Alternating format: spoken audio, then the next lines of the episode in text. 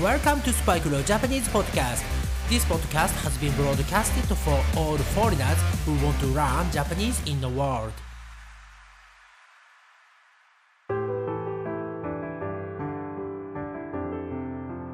世界中の皆さん、こんばんは、こんにちは、おはようございます。そして、お帰りなさい。スパイクレオジャパニーズポッドキャストへようこそ。今日もね、すごくいい天気でした。えーもうね、本当に春だなというのを感じられる日でしたね。えー気温もですね、だいたい20度ぐらい、20 degrees Celsius。はい。本当にね、外にいると気持ちがいい、そんな一日でした。桜の花もですね、ちょっと前までは天気予報、ウェザーフォーキャストでは今週末ね、もう土曜日とか日曜日は雨という予報だったのですが、今日見たらね、変わっていて、はい、えー今週の週末もね、すごくいい天気になるみたいで、皆さん、まだね、お花見に行ってない方、多分、このね、名古屋、愛知県の周りは、今週の土曜日とかね、日曜日が今年最後のね、花見のチャンスだと思います。ぜひぜひ、まだ行っていない方、花見に行って、えー楽しんで、そしてゆっくりしてきてください。はい、それではね、今回もレッスン始めていきたいと思います。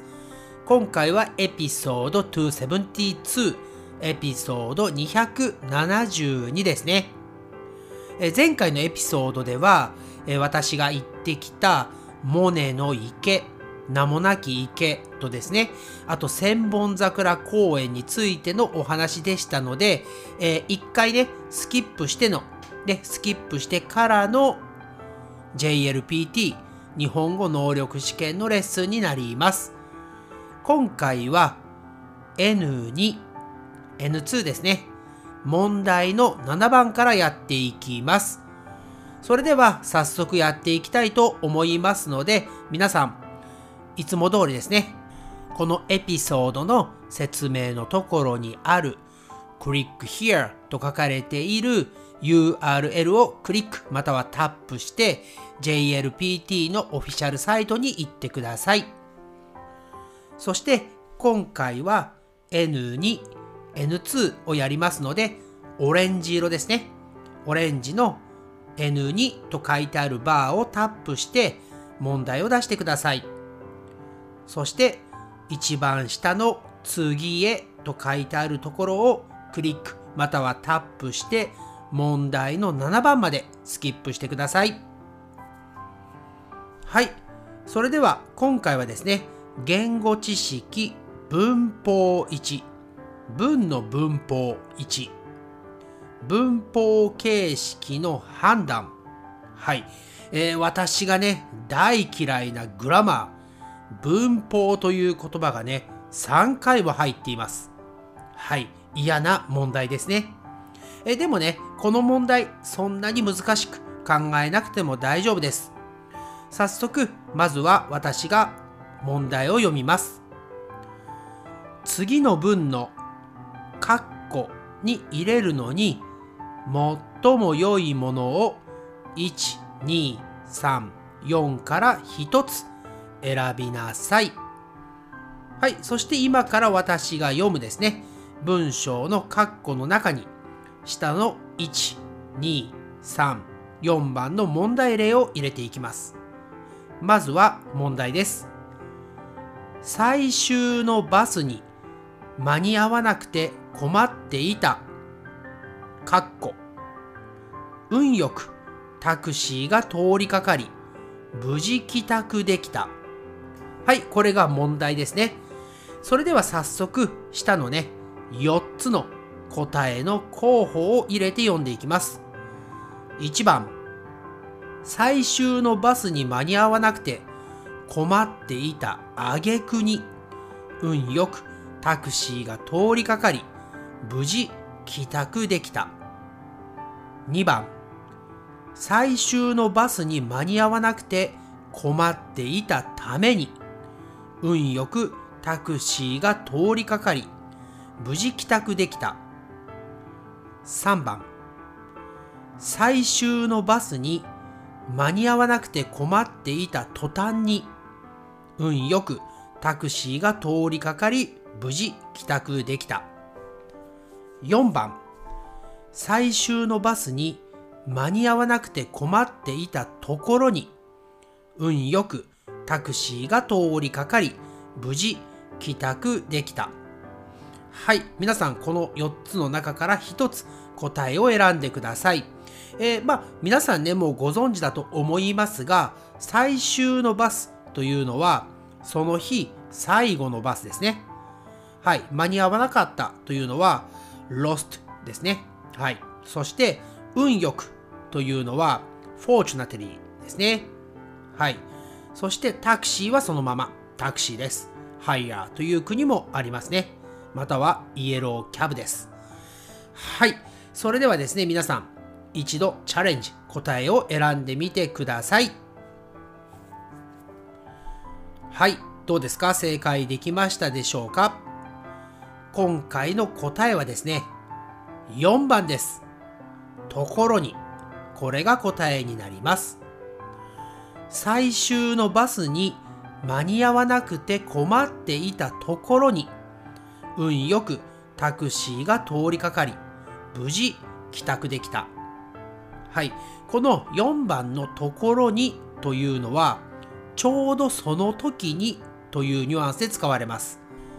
今回の場合ですと、このね、えー、問題の人がですね、最後のバスに間に合わなくて、乗り遅れるとも言いますが、すごく困っていたんですよね。ちょうどその時にですね、タクシーが走ってきて、で、そのタクシーを拾うと日本語では言いますが、うん、タクシーを拾って家に帰ることができた。はい、そんな文章です。ですから答えが4番のところに。はい、最終のバスに間に合わなくて困っていたところに、ちょうどよくね、その時、運よくタクシーが来て、それに乗って帰ることができましたという文章です。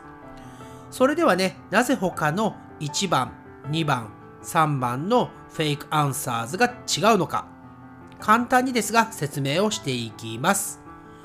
まずですね、1番のあげくに、はい、このあげくという言葉は、あげくの果てにという使い方がよくされます。え意味はですね、結局のところとかね、finally とか ended up それかその結果としてはい散々迷った挙句買ってしまったね、えー、すごく悩んだんだけど結局のところ買ってしまったとかね、そういう使い方がされます。えー、今回のね、このバスに乗り遅れた話、これに使うとすれば、私は最終のバスに乗り遅れ、タクシーも見つからず、挙句の果てに雨まで降り出して最悪な一日を送りましたとかね。はい、そういう使い方がされます。